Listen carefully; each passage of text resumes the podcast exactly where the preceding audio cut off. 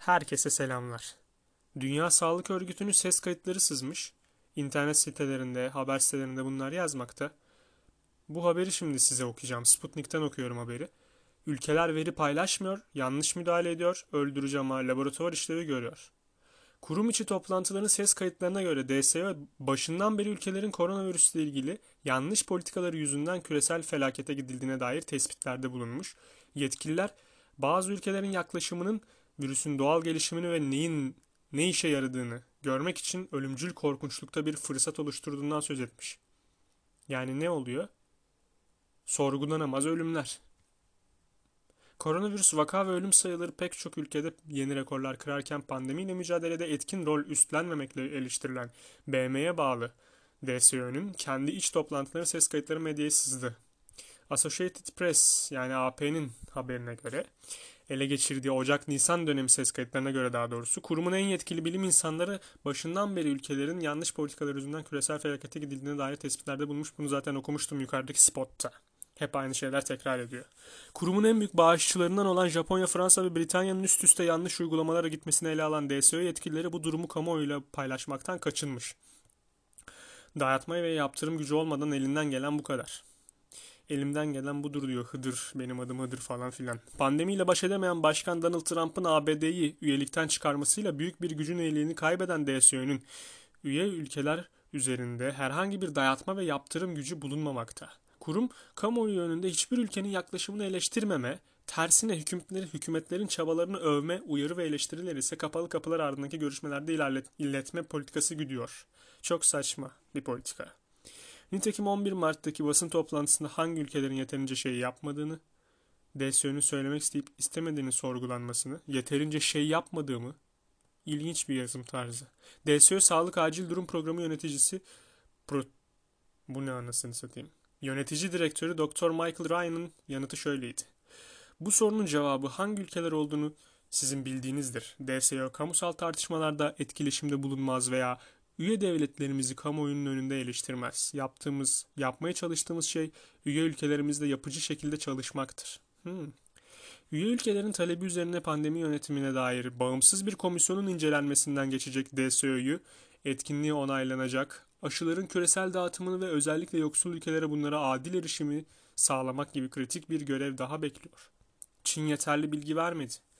AP'nin DSO'nun kamuoyunu bilgilendiren açıklamalarıyla kurum içi toplantıların ses kayıtları arasında yaptığı kıyasların ana hatları şöyle. DSO Genel Direktörü Aralık ayında salgının başladığı ülke olan Çin'in devlet başkanı Xi Jinping ile Ocak ayında görüşme gerçekleştirdi ama Şubat ayına gelindiğinde ellerinde salgınla ilgili yeterli bilgi hala yoktu. Kurum içi toplantılarda Sağlık Acil Durum Programı'nın teknik yöneticisi Maria Van Kerkhove yanlış da okuyabilirim.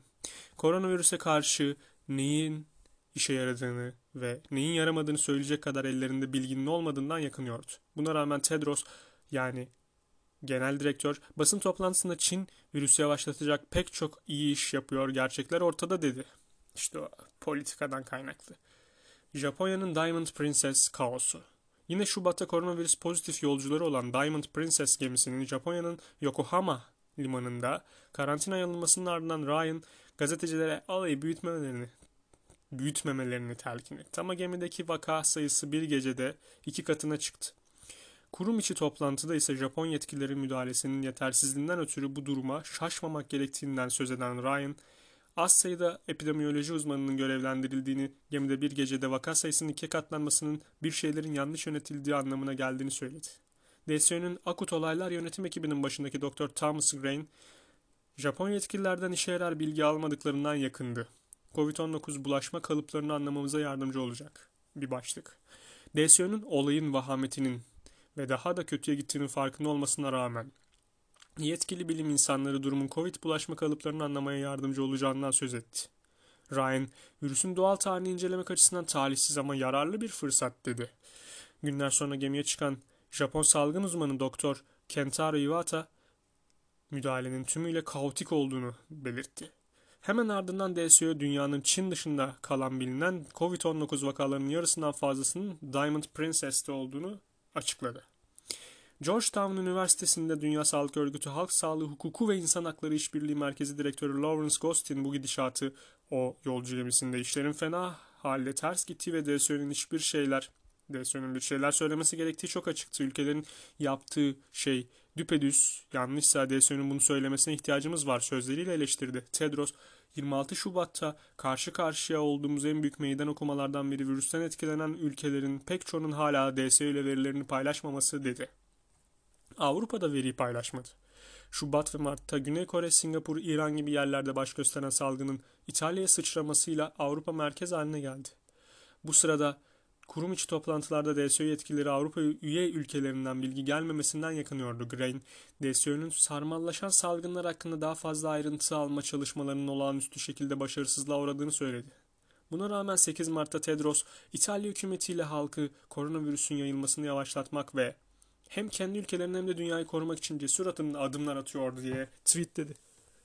Bundan 3 gün sonra nihayet Covid-19'un pandemi olduğunu ilan eden Tedros, pandemi ilanını kısmen ülkelerin endişe verici düzeyden eylemsizliğinden ötürü yapmak zorunda kaldıklarını söyledi ama bu ülkelerin adını vermedi.